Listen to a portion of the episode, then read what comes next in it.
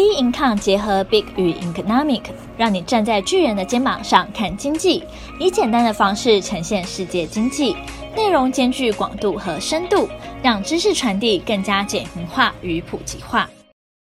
大家好，欢迎收听今天的小资生活理财术。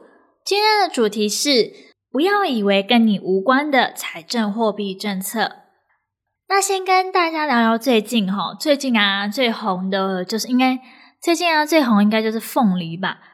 那我最近啊在微博也看到，就是大陆民众对此的讨论哦。当然，这个言论呢也不代表所有人，因为不管是大陆还是台湾，大家应该都知道，网友呢很常会成为一个乱源，因为在网络上讲话好像不用负责一样，所以呢就会讲的比较狠啊，比较酸一点。那凤梨的事当然让大陆民众觉得很爽啊，不让台湾的凤梨进来嘛。那而且他们有提到，那最近呢，他们中国产的凤梨呢也开始量产。那大陆的民众也觉得蛮好的，可以照顾当地的果农。照他们话来说啊，不然又让湾湾的民众觉得得了便宜还卖乖。其实凤梨这件事在在微博上也上了两三次的热搜哦。那有一件事的热搜呢，我觉得还蛮好笑，是我昨天看到那个热搜是讲说某个台湾的新闻台说一颗凤梨十元，然后促销三颗五十。但但这件事情我原本都不知道，没想到就是大陆那边这么盯着我们这边的新闻。那各位听众原本有知道这个新闻吗？我觉得这新闻真的还蛮搞笑，然后。大陆的网友就说：“千万不要再吃我们台湾的东西，不然会跟我们一样变笨。”好了，反正大家呢可以多吃吃吃水果呢，对身体也蛮好的。那这种事大家都特别担心，但有些事你可能都没有注意到。大家对于财政货币政策有了解吗？真的不要以为说就是政府在弄就好了，其实也是能调节我们整体的经济。因为通常景气过热或是过低的时候啊，人民都会哀哀叫嘛。这时候呢，政府就会祭出财政政策或是货币政策来调节。今天就来带你看看政府控制市场那双手到底在做些什么。那实施财政和货币政策的调节呢，最终目标都是希望让 GDP 可以回到正常的水平。那我们现在呢，先来讲财政政策。那财政政策分为财政支出跟税收政策。财政支出啊，就是政府财政支出的手段，像是新建公共设施，像是铁路、高铁、健保、什么老人年金啊，政府投资。那再减掉税收政策，税收政策大家一听应该就知道是什么了吧？利用增加或是减少税收，那它就会等于呢财政盈余或是财政赤字。那为什么要这样调节呢？当景气过热的时候，就要让 GDP 下降到正常水平嘛，所以就可以使用紧缩性财政政策。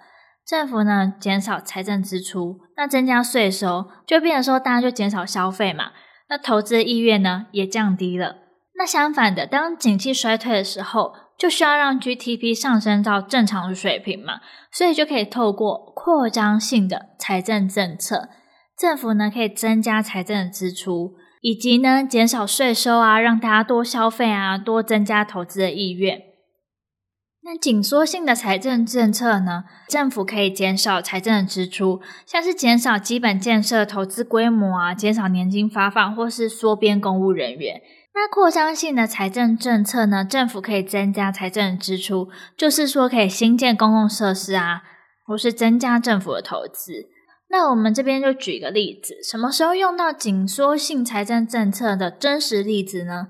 就是之前欧债危机爆发的时候，那欧洲各国呢就开始实行开源节流的准节政策，减少举债，减少政府支出，增加税收。那目的呢，就是为了减少政府的支出，尽速的清还债务。那事实上呢，这政策呢是失败的。当时造成消费减少，民间投资减少，那让景气呢衰退的变得更加严重。而且从社会层面的影响来说，工会的力量啊，民主力量太大，裁员就变成说抗议啊、罢工事件呢是不断循环的。那扩张性财政政策的实例呢，就是在一九七四年第一次石油危机的时候，那那时候呢，台湾经济其实也受到影响哦。台湾就搞一个台湾十大建设，六项呢是交通运输，那三项是重工业的建设，然后一项呢是能源项目的建设。那这个影响就提供台湾有充足的交通运输啊，电力也拉动了台湾的经济成长。所以那时候在国际间啊，就跟韩国、新加坡、香港就并称为亚洲四小龙。哇，那亚洲四小龙这几个字呢，其实在这几年台湾经济没那么好的时候，一直都比较不会被提到。或者是说，我们已经成为亚洲四小龙的垫底了，还可以称为四小龙吗？这边再讲一个题外话。那我其实我们今年在疫情的经济表现呢，是亚洲四小龙的之首哦。好，那我们回过头来，货币政策又是什么呢？就是政府利用控制货币的供给需求来调整经济。那有三种方法，第一种是公开市场操作，像是政府买回公债或是卖出公债。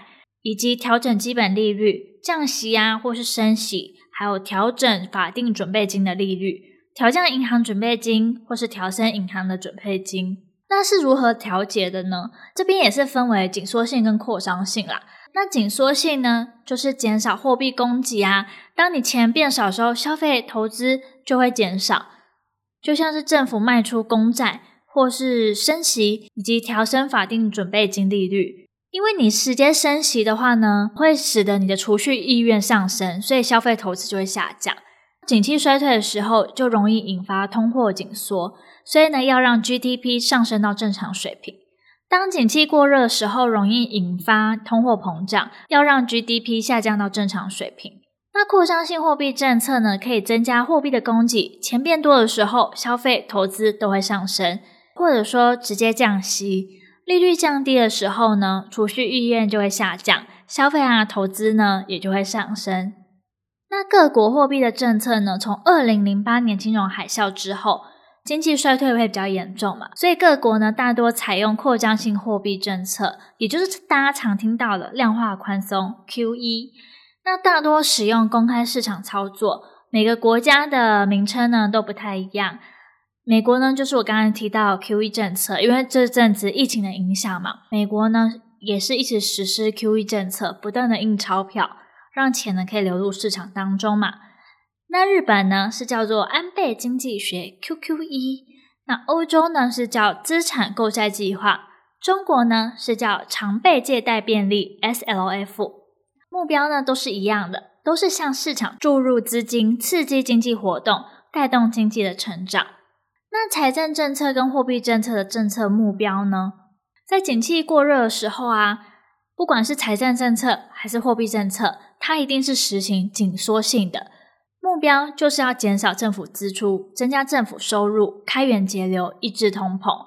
那在景气衰退的时候呢，财政政策跟货币政策都是实行扩张性的，增加建设啊，来带动经济的成长，刺激投资，脱离通缩的危机。那我们最后呢，就用美国为例，近十年的财政政策跟货币政策的分析哦。那其实，在金融海啸的时候，就二零零八年，经济成长的复苏比较缓慢，虽然，他们有 QE one、QE two、QE three。等到二零一四年的时候，景气才开始逐渐回升哦。这时候呢，QE 三才开始退场。那当达到财政目标的时候呢，QE 后注入四兆美元资金到市场，可能就会有通货膨胀的风险。这时候呢，就开始有紧缩性的货币政策，就有升息加缩表，就是为了抑制通膨。那这阵子呢，因为疫情的关系呢，他们又实施的是扩张性的政策嘛，不断的印钞票，让资金注入市场。那大家对于财政政策或是货币政策，嗯，有没有比较了解呢？大家有觉得说，诶，是财政政策？还是货币政策对于实体的经济是比较有效果的呢？可以到我们的脸书专业或是我们的 Instagram 直接跟我们分享或做交流哦。那我们下期节目见喽，拜拜。